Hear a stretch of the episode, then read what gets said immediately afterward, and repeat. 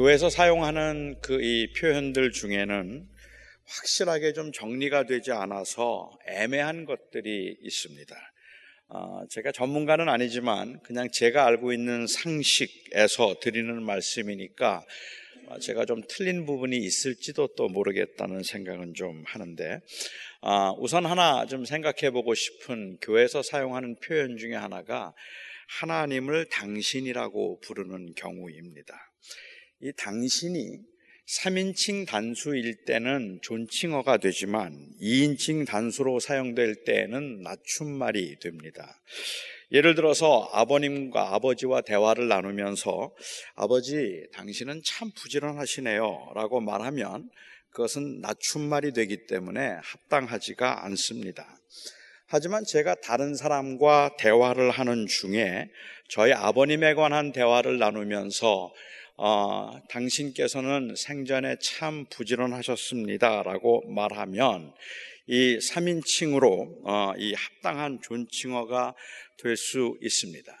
그러니까 당신을 3인칭으로 쓰는가 2인칭으로 쓰는가에 따라서 좀 달라질 텐데 기도할 때는 이 당신이 거의 모든 경우에 2인칭으로 사용되기 때문에 하나님을 당신이라고 부르는 것은 낮춤말이 처럼 들려서 함께 기도하는 사람들이 어, 많이 불편해할 수 있습니다. 그런데 이게 찬송의 경우는 조금 애매합니다. 가령 찬송 중에 당신은 영광의 왕, 당신은 평강의 왕, 천사가 예배하고 찬송하네, 당신은 주 예수 그리스도라는 그 찬송이 있습니다.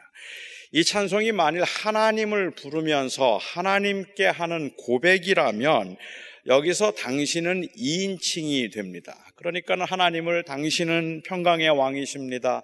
당신은 어, 이 만왕의 왕이십니다라고 그렇게 부르는 것이 낮춤말로 들릴 수 있다는 말이죠.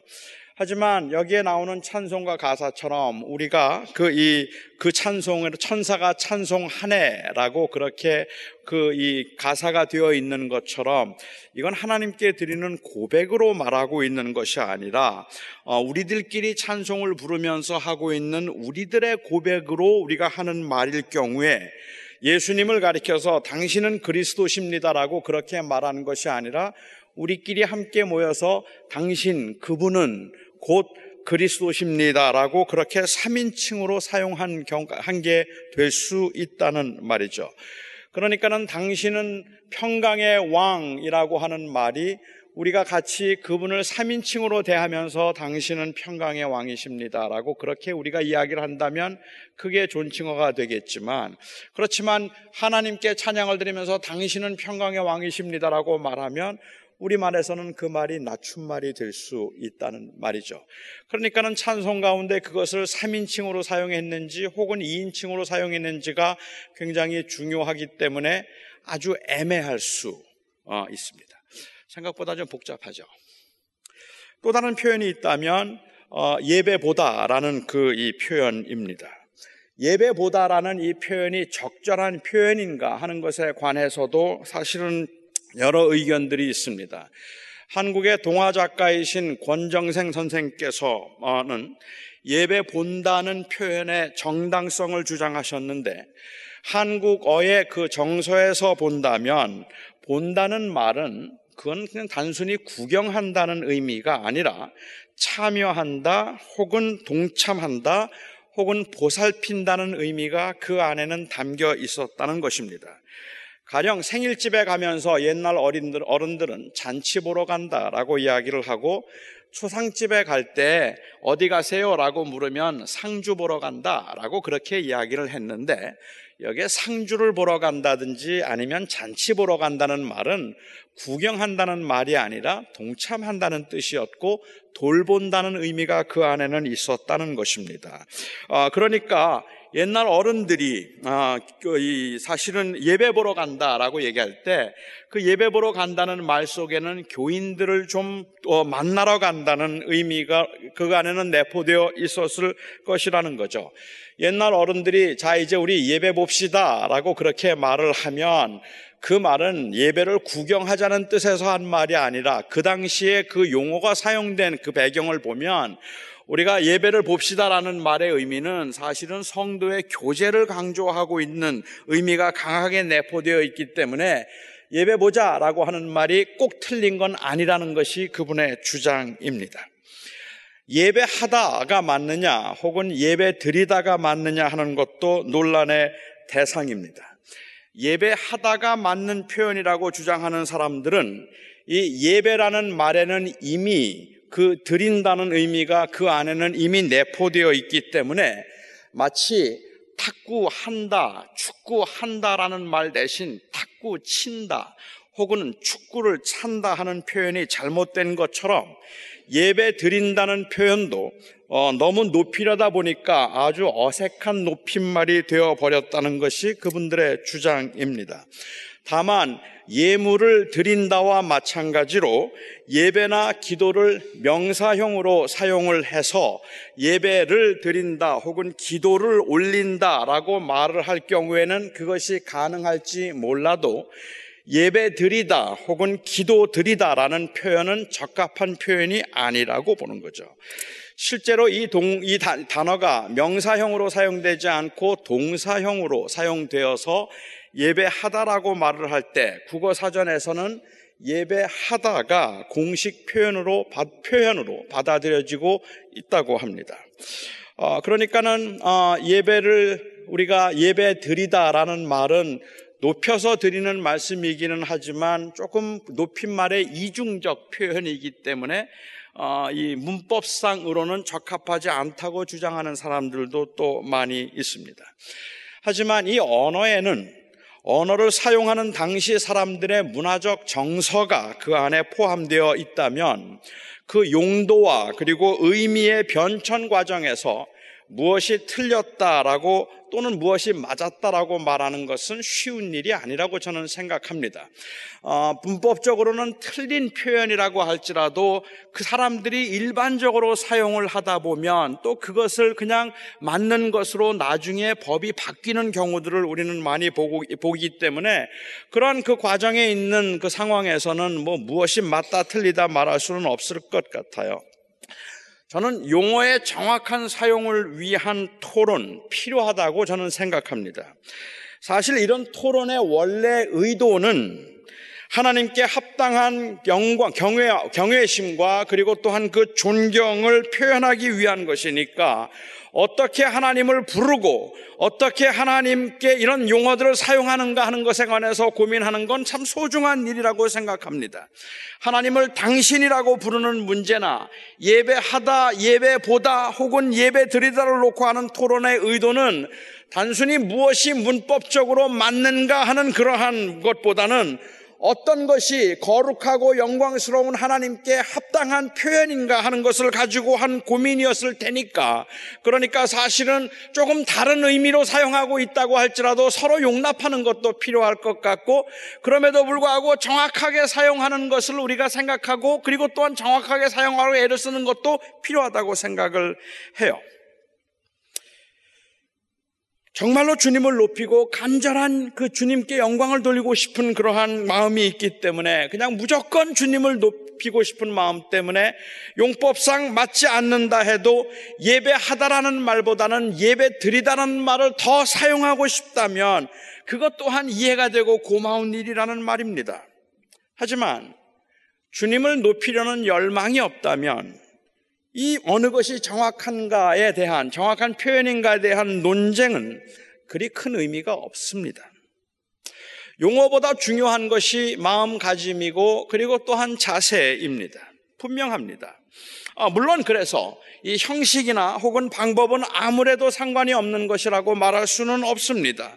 어떤 예배를 하나님께서 기뻐하실까, 어떤 찬송가가 하나님 앞에 합당한 찬송가일까 하는 것을 논하는 것이 중요하지 않다 말할 수 없다는 말이죠. 아주 중요한 겁니다. 예배하려는 마음만 있다면 그런 것들은 하나도 중요한 것이 아니라서 논할 필요도 없다고 말할 수는 없을 겁니다. 예배의 자세가 무엇보다도 중요하다고 말할 때 그 의미는 그러니까 표현과 형식은 전혀 중요하지 않다는 말의 의미가 아니라 그 표현과 형식에 대한 깊은 고민을 가능하게 만드는 것이 바로 그 예배하는 사람들의 마음 자세이어야 한다는 의미일 뿐입니다. 그래서 사마리아 여인은 예수님에게 물었을 겁니다. 예수님이 선지자인 것을 알고 난 다음에 그에게 물었습니다. 하나님께서 기뻐하시는 예배의 장소가 사마리아에 있는 그리심산입니까? 아니면 유대 땅에 있는 예루살렘에 있는 예루살렘이 하나님이 기뻐하시는 합당한 예배의 장소입니까? 물었습니다. 그리고 예수님께서는 또다시 동문서답을 하셨습니다. 이 산도 아니고 예루살렘도 아닌 영이신 아버지께 예배할 때가 올 것이다 라고 말씀을 하셨어요. 지금까지 주님께서 어떻게 대화를 이끌어 오셨는가 하는 것을 저희로, 저희, 그것을 보았던 저희들로서는 사실은 이 말씀까지는 그렇게 어렵지 않게 이해할 수 있습니다. 장소가 중요한 것도 아니고 사마리아 사람이냐 아니면 유대인이냐 하는 것도 중요한 것도 아니고 유대 전통이냐 사마리아 전통이냐 하는 것도 중요한 것이 아닙니다. 가장 중요한 것은 영으로 하나님을 예배하는 것이니까 이 산도 말고 저 산도 하지 말고 오직 하나님께 영으로 예배할 때가 올 것이라고 하신 주님의 말씀은 충분히 이해가 됩니다. 여기까지는 이해가 되는데 그 다음 말씀이 난해해요. 주님께서는 그 다음에 말씀하시기를 사마리아 사람인 너희들은 알지 못하는 것을 예배하고 우리 유대인들은 아는 것을 예배하나니 구원이 곧 유대인에게서 나기 때문이다라고 말씀하셨습니다. 이 말씀은 이해가 어려운 말씀이기도 하지만 사마리아 여인의 입장에서는 예수님께서 자꾸 마음에 상처가 될 만한 말씀을 하시는 것 같아서 마음이 조마조마하다는 말입니다. 정말 예수님께서 아주 너그럽게 그 사마리아 여인이 유대인이었던 예수님 선지자에게 예배를 하는 것을 이 산, 그리심산에서 예배하는 것이 맞습니까? 아니면 예루살렘에서 예배하는 것이 맞습니까? 라고 물었을 때 예수님께서 이 산이냐, 예루살렘이냐가 중요한 게 아니라 마음을 다해서 하나님을 예배하는 게 중요한 것 아니겠느냐라고 말했다면 사마리아 여인도 아멘입니다.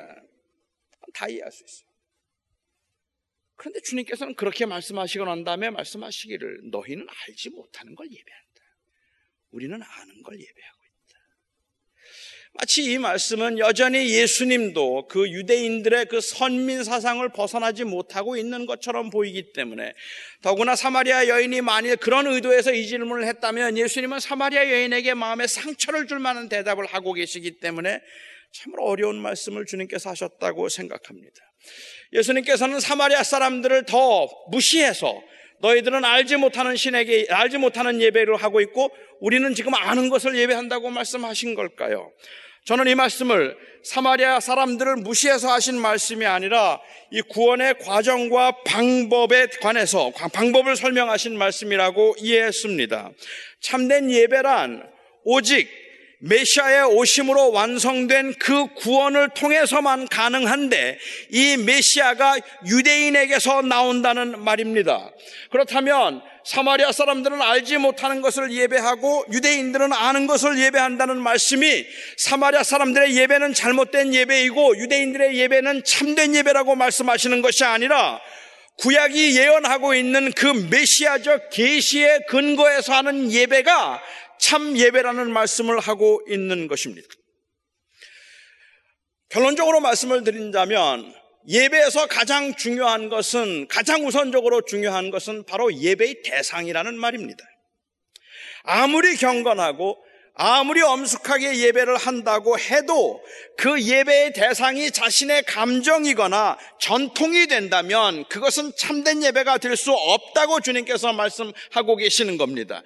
바로 이 메시아적 계시에 근거해서 드리는 예배만이 그것이 즉 우리를 구원하신 그 구원의 은혜에 대한 진정한 반응일 때만이 그게 참 예배가 될 수 있는데 이 메시아가 유대인에게서 나온다.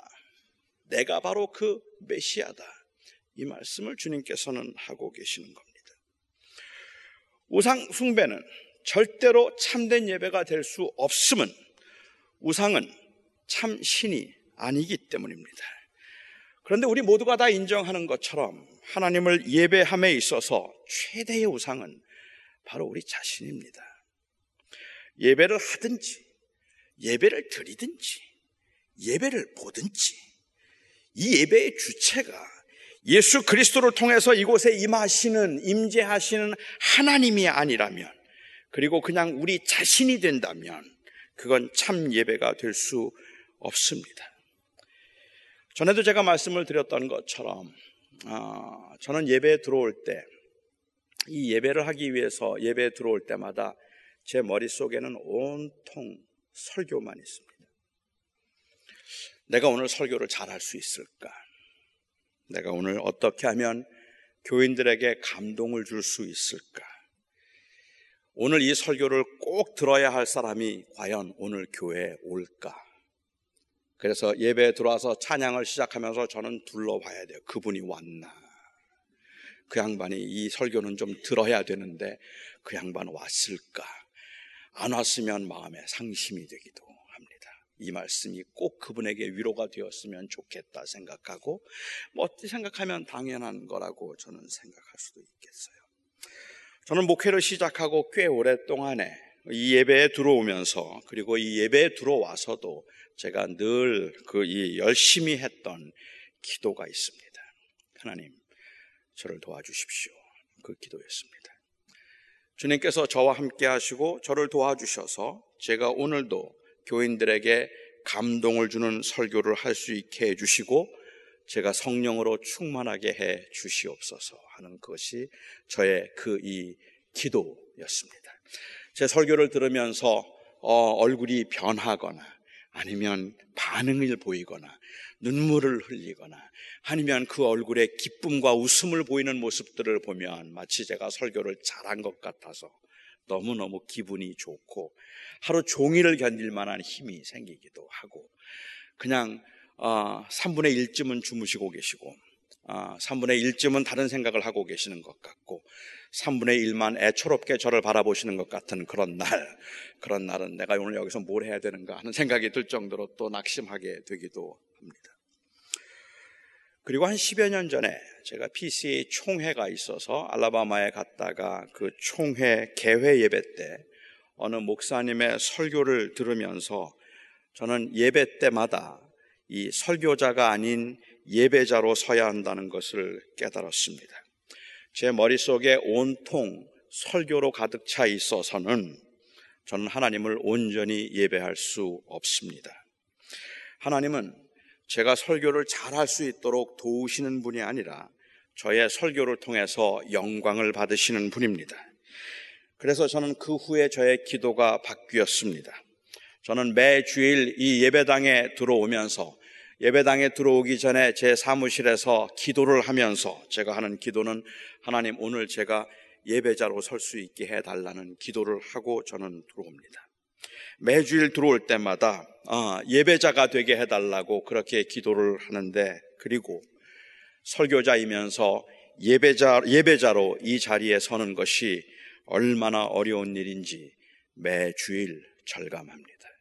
매주일마다 저는 제가 예배자로 선 것이 아니라 설교자로 섰다는 생각이 들고 좋은 설교자로 여러분들에게 인정받고 싶은 유혹이 제 주위를 떠나지 않기 때문입니다.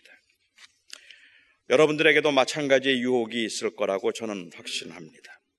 제가 예배자가 아닌 설교자로 이 자리에 설 때 온전히 하나님을 예배하지 못하는 것처럼 여러분도 예배자가 아닌 청중으로 이 자리에 있을 때 하나님을 예배하기는 힘들 거라고 저는 생각합니다.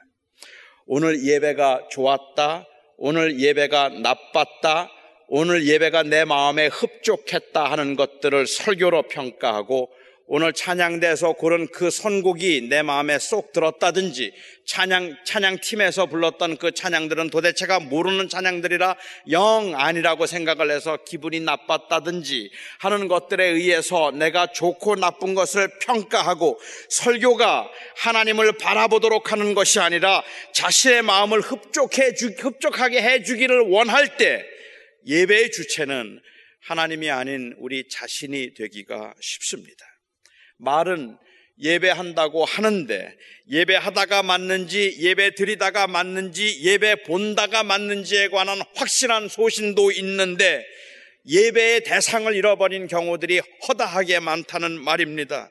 이 산도 그리고 예루살렘도 아니지만 아무렇게나 예배해서는 안 되는 것이기 때문에 우리의 예배의 대상으로서 사마리아가 아닌 유대인에게서 나올 메시아 곧 그리스도를 예배함이 참 예배라고 주님은 말씀하고 계시는 겁니다. 현대 교회가 신앙의 대상을 잃어버렸다는 것은 현대 교회가 예배의 대상을 잃어버렸다는 그 사실을 통해서 밝히 드러나고 있다고 생각합니다. 오늘도 저 예배하는 저에게 그리고 예배하는 여러분들에게 대상이 있습니까? 정말로 이 시간이 그냥 막연히 형식적인 시간이 아니라 그냥 자리를 채우기 위해서 이 자리에 나와 있는 것도 아니고 종교적 행위를 위해서 나오는 것이 아니라 진정으로 예배를 하기 위해서 나왔다면 이 시간의 예배의 주체가 우리가 다른 우상을 섬겨서 다른 신들을 섬기는 것은 아니지만 이 모든 순서들이 내 주변에 있는 모든 사람까지 저 밖에 있는 예배부에 인도하는 예배부에서 섬기는 사람들까지 모든 사람이 나를 위해서 존재해야만 된다고 생각한다면 우리가 우상이 되어 있다는 말입니다. 제가 오늘도 이 설교를 마치고 난 다음에 이 설교를 하면서도 제 마음속에 이렇게 열변을 토하고 이렇게 소리를 지르는 이유가 나 설교 잘했죠? 나 설교 괜찮게 했죠? 내가 하는 말이 정말, 정말 멋있죠? 거기에 제 모든 관심이 가 있다면 전 하나님을 예배한 게 아니란 말이에요. 사람들로 하여금 저를 예배하게 하기를 원했다는 주님은 이 말씀의 의도를 설명하기 위해서 하나님은 영이시다라고 말씀을 하셨습니다. 여러분은 이 영이라는 단어를 들으면 어떤 이미지가 떠오르십니까? 영이라는 단어가 단어를 들으면 뭔지 심오하고 뭔지 우리는 알 수 없는 신비스러움 그런 모습들이 떠오르십니까? 아니면 영이라고 말하면 유령, 뭐 귀신 이런 것들이 떠오르십니까? 하나님은 영이라는 말씀을 주님은 도대체 갑자기 왜 하셨을까요? 뜬금없이 예배의 대상으로서 하나님의 존재적 특징을 설명하기 위해서 하나님은 영이라고 말씀하지는 않았을 겁니다.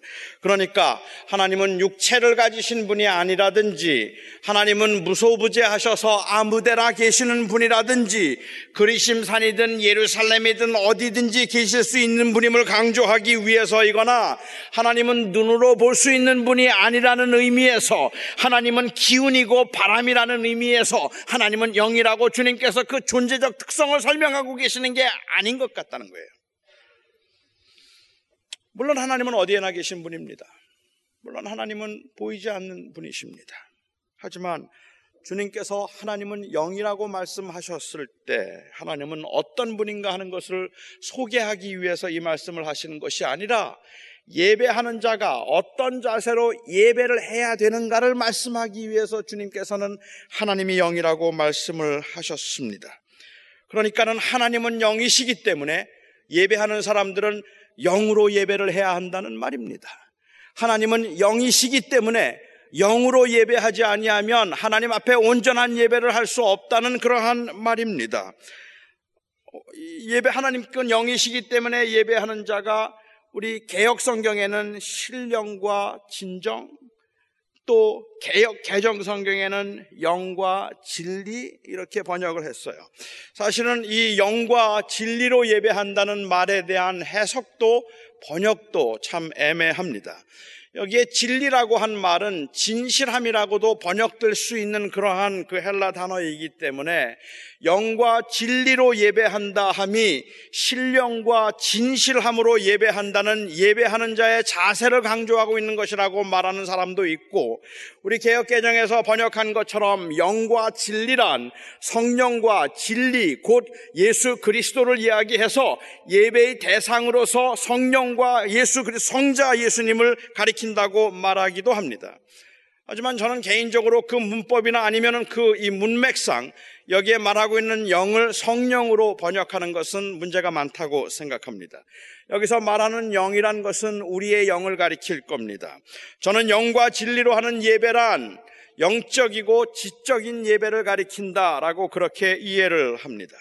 하나님이 영이심을 말씀하시고 그래서 우리는 영으로 예배를 해야 된다고 말씀하셨다면 여기서 말하는 영적인 예배란 바로 인격적 만남을 강조하고 있다는 것이죠. 예배에서 무엇보다도 중요한 것, 장소보다 중요한 것, 형식보다 중요한 것은 바로 만남이고 교감입니다. 그 아들 예수 그리스도를 통해서 우리를 찾아오시고 우리를 자녀 삼으셔서 우리에게 생명을 주신 이 하나님께 진심으로 감사드리며 그분이 우리의 주대심을 인정하고 고백하는 그 인격적인 교제가 바로 예배입니다. 영으로 예배한다고 해서 육신으로는 예배하지 않는다고 생각한다든지 영적인 예배라는 것이 우리의 일상적인 경험을 뛰어넘는 어떤 것이기 때문에 영적인 예배라는 말은 무아지경의 상태에서 드리는 예배이거나 아니면 아주 신비스러운 또 다른 한 차원이 있다고 생각한다면 그건 아닙니다. 우리 모두가 다 영적인 존재라고 말을 할 때, 우리를 영물이라고 부를 때, 그것은 신비스럽고 그리고 그것은 어떤 탁월한 어떤 특별한 그러한 그 다른 차원의 어떤 세계가 있다는 이야기를 하고 있는 것이 아니라 바로 이 영이신 하나님과 영인 우리가 인격적으로 만나는 것. 그래서 그 인격적인 교제를 하는 것. 그것이라는 말입니다. 오늘 이 예배를 마치면서 여러분들이 이 한 시간 동안에 저를 보았고, 옆에 있는 사람을 보았고, 성가대를 보았지만, 하나님과의 교감을 느끼지 못했다면, 애석하게도 우리는 예배에서 가장 중요한 것을 놓친 것이 됩니다. 예배를 어느 장소에서 하는가 하는 것도 중요한 문제가 될 수 있고 예배 때 찬송가를 불러, 불러야 되는가 아니면 일반 복음 성가를 불러야 되는가 하는 것도 소홀히 여길 수 없는 문제이지만 이 모든 토론의 의미를 부여하는 것은 우리가 영이신 하나님 앞에 영으로 예배한다는 즉 인격적 만남을 우리가 전제할 때입니다. 마찬가지로 진리로 예배한다 함은 예수 그리스도를 우리에게 통해서 우리에게 주신 그 구원의 은혜에 대한 감사와 감격, 헌신으로 이 예배의 주체이신 예수 그리스도에 대한 분명한 지식과 인정으로 예배함을 의미합니다. 저는 이것을 예배의 지적인 면이라고 불렀습니다. 4장 23절에 주님께서는 예배하는 자가 영으로 예배할 때가 참되게 예배하는 자가 영과 진리로 예배할 때가 오나니 곧 이때라라고 주님은 말씀하셨습니다. 진리로 예배할 때가 이미 이르렀다는 의미입니다. 그러니까는 이전에 예배하던 사람들은 다 진리로 예배하지 않았다는 말은 물론 아닙니다. 구역의 백성들이 하나님께 나오기 위해서 매일 제물을 가지고 와서 제사를 드렸던 것들이 다 헛된 것이라는 말씀도 아니고 사마리아 산 그리심산에서 그 백성들이 모여서 제사를 드리며 하나님께 드렸던 예배가 다 참된 예배가 아니라서 참된 그 참되게 예배하는 자들은 영과 진리로 예배할 때가 오나니 곧 이때라는 말씀이 지금이 아닌 그 이전의 예배는 다 틀렸다는 말씀을 하고 계시는 게 아니라는 거죠. 참되게 예배하는 자가 영과 진리로 예배할 때가 이때라는 말씀은 이제 구약의 그 제사의 완성, 모든 완성으로 선지자를 통한 그 이 통해서 말씀하셨던 구속의 완성으로 메시아께서 오셨으니까 이제 그를 통하여 은혜의 보좌 앞에 담대하게 나아갈 수 있게 된 것, 그것이 바로 진리이고 진실이라는 의미입니다. 이제 예수 그리스도의 복음의 은혜가 없으면 참된 예배가 될 수 없습니다.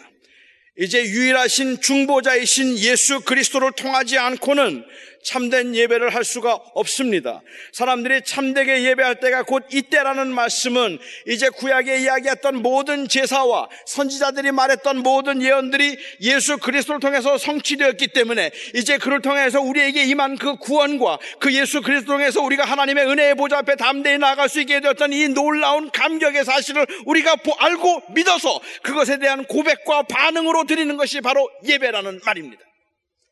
이게 진리로 하는 예배입니다.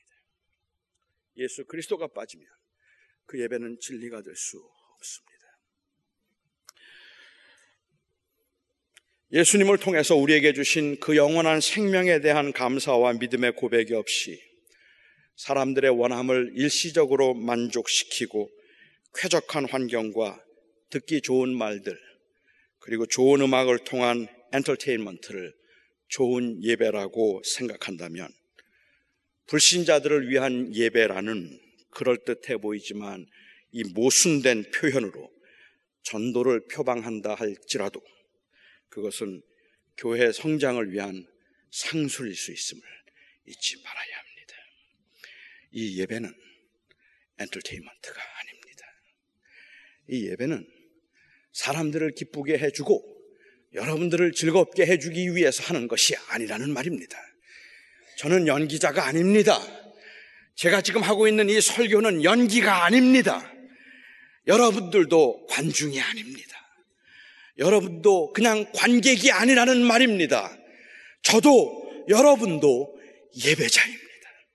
그 살아계신 하나님을 높이기 위하여서 이 자리에 있는 그 구원의 은혜에 감사해서 그 구원을 주신 하나님 앞에 마음과 뜻을 다해서 예배하며 그를 높이기 위한 예배자들이라는 말입니다. 그냥 오늘 찬송이 나를 즐겁게 해주었는가? 오늘 설교가 내 마음속에 쏙 들었는가? 오늘 친교 시간에 밥이 나에게 마음에 들었는가? 아니면 사람들이 다 나에게 친절해 주었는가 하는 것들이 필요한 것들이라 할지라도 그것은 예배를 이루고 있는 것이 아니라는 말입니다. 도대체 언제부터 이 교회들이 언제부터 우리 교회가 하나님을 예배함에 관심을 갖기보다는 사람들을 끌어서 사람들이 좀 더 편안하게 있도록 하기 위해서 그 사람들이 듣기 싫어하거나 사람들이 원하지 않는 말들은 가급적 하지 말고 그런 찬송도 가급적이면 하지 말아서 찬송가 싫어하는 사람들을 위해서 찬송도 1절만 하고 사람들이 싫어하면 신앙 고백도 지루하다면 다 빼버리고 목사 설교 설교 중에 자꾸 구원 복음 이런 이야기 이제 그만하고 그냥 일상생활의 사람들에게 살아가면서 필요하다고 생각되는 도움이 되는 위로의 말들 한 20분만 하여서 1시간 내에 예배 끝내고 가게 해주면 그러면 내가 교회 나오지. 그래요. 그렇게 나오실 수 있도록 우리 교회에서는 우리 교회에서는 여러분들이 그렇게 교회를 다니실 수 있도록 예배 중에 찬송도 많이 부르지 않을 것이며 예수에 관해서 말하지 않을 것이며 그리고 또한 헌신과 희생에 관해서 우리는 말하지 않을 것이며 설교도 짧게 모든 것을 간편하고 간단하게 할 것이고 그러나 그 간단하고 간편하게 한다 할지라도 모든 순서들을 최고의 순서로 해서 음악도 그리고 그 모든 서비스도 어느 호텔, 어느 공연에 못지않은 것들을 우리는 여러분들에게 보여드릴 겁니다. 그러니까 교회 오세요. 우리는 예배를 퍼포먼스로 바꿔버렸습니다. 예배의 주체가 사라졌습니다. 예배의 대상이 없어져 버렸습니다. 그것은 저에게도 마찬가지고 여러분들에게도 마찬가지입니다. 저는 연기자가 아닙니다. 저의 설교는 공연이나 아니면 연기가 아닙니다. 설교자란 훌륭한 설교를 통해서 사람들에게 인정받고 명예와 부를 누리는 사람이 아니라 성도들로 하여금 하나님을 예배하도록 돕는 자이고 그래서 무엇보다 예배자여야 합니다. 그러나 설교자인 저에게 좋은 연기자가 되고 싶은 유혹이 너무 큰 것을 인정하고 고백하지 않을 수가 없습니다. 이 자리에 올 때마다, 아니, 지금 이 시간에도 저의 마음속에 꿈틀거리고 있는 그 욕심은, 그리고 그 유혹은 인정받고 싶다는 그 유혹입니다. 동시에 여러분들도 제가 설교로 만족시켜야 할 관객이 아닙니다.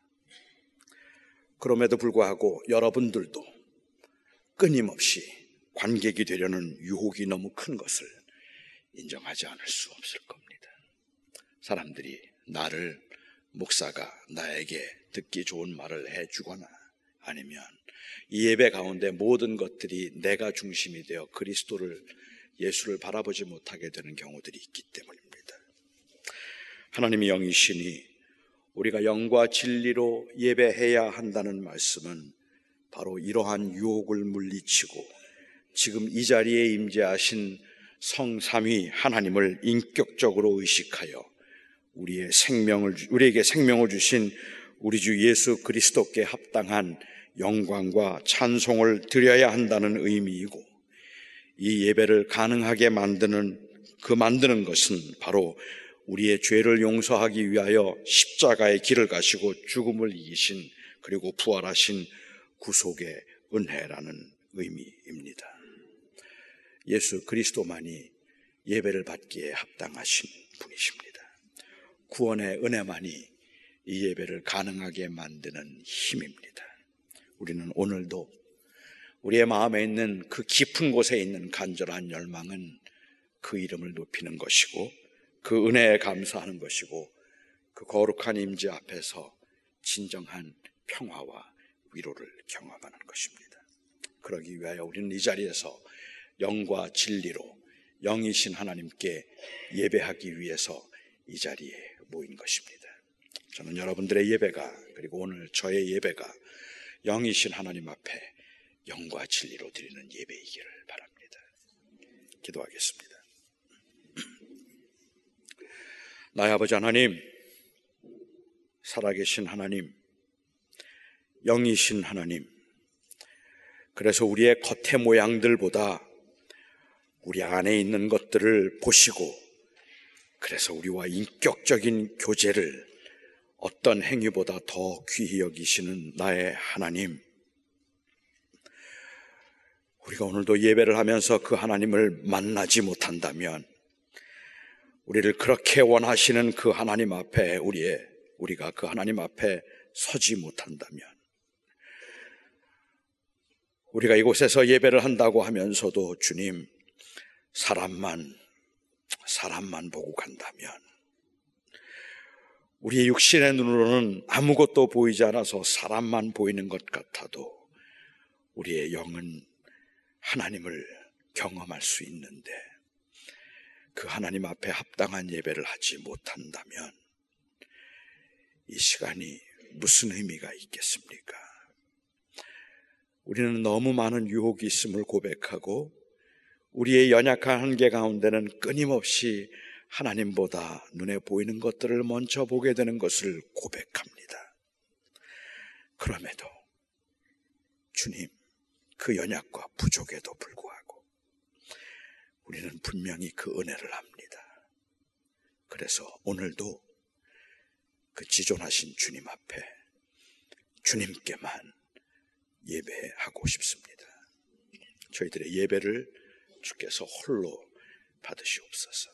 예수님의 이름으로 기도하옵나이다. 아멘.